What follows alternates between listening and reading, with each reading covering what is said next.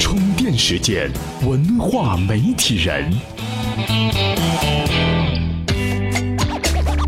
收听文化媒体人频道。前不久，微博发布了第三季度财报，最引人注目的数据就是实现了一千四百五十万美元的净利润，营收增长了百分之四十八，这是微博连续第二个季度实现了盈利。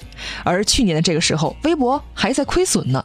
这么一看，在微信的强势围剿之下，新浪微博取得的不错成绩，确实可喜可贺。但也有人表示了怀疑，他们就说微博里的推销广告越来越多了，快成了广告的集中展示位。这么下去的话，微博的前景堪忧啊。那么，微博持续盈利的情况下，前景是否一片大好呢？今天我们就来聊一聊这个话题。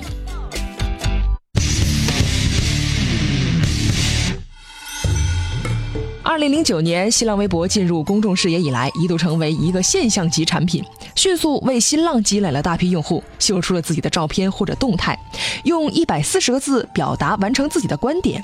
很多人喜欢用这个方式说话。如果一不小心被某个大 V 转发一下，关注自己的人还会翻翻。腾讯、网易随后都推出了微博产品，奈何晚了一步。新浪也拿出了公司全部的力量进行防守。最后打败竞争者，发展到现在，终于实现了盈利，顺便获得了阿里投资。二零一五年的微博的第三季度财报显示，日活跃用户突破了一亿，连续实现盈利。在微信抢走风头的情况下，终于可以扬眉吐气一把了。财报显示，这个季度微博的利润大涨了一千四百五十万美元。根据微博官方的说法，他们虽然获得了阿里的投资，但正在努力摆脱对这个最大广告主的依赖。去除淘宝广告，这个季度其他广告商给微博带来的收入翻了一倍。如果按每天有一亿活跃的用户量计算，那么在今年七月份到九月份，每个微博用户看到的硬性广告或者是夹杂在时间线里的营销段子，为微博赢回了一点二五亿美元。刨去各类成本，再换算成人民币，平均每天微博能在每个用户身上得到一块钱左右的广告收益。广告收入上去了，也就有很多微博的老用户明显感到广告越来越多、越来越密集了。一个后果是，有数据证明，那些真心愿意花钱的用户已经开始流失了。这个季度，微博从会员身上赚到的钱是一千八百八十万，比上个季度下滑了百分之五点五。那么，核心用户流失真的是做了太多广告的后果吗？充电语录。今年有越来越多的高管都选择了出走。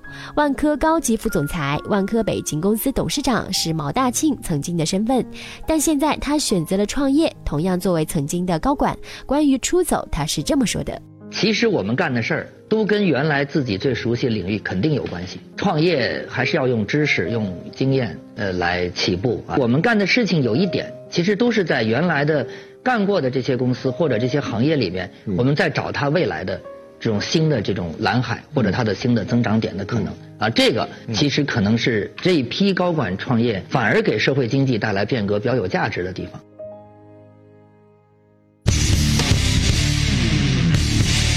欢迎回来。实际上，按照统计数据分析，现在微博的广告收入比例不到百分之八十五，在互联网社交平台上，这是一个怎样的数据呢？今年 Facebook 第三季度营收四十五亿美元，来自于广告业务的营收就有四十三亿美元，这其中还有不少中国广告商。Twitter 第三季度营收为五点六九亿美元，广告营收为五点一三亿美元，两者的广告收入比都超过了百分之九十。列举这个数据是想说明，广告收益的确是这类产品最重要的收入来源。但是广告的呈现方式怎么能够不招人烦？这是一个需要仔细规划的问题。不得不说，微博在这方面开局很好，从一开始就具有了社会化营销的基因。所有的网络营销公司都把新浪微博视为一块重要的战场，杜蕾斯等账号吸引了一大批粉丝，心甘情愿地等着看他发布内容。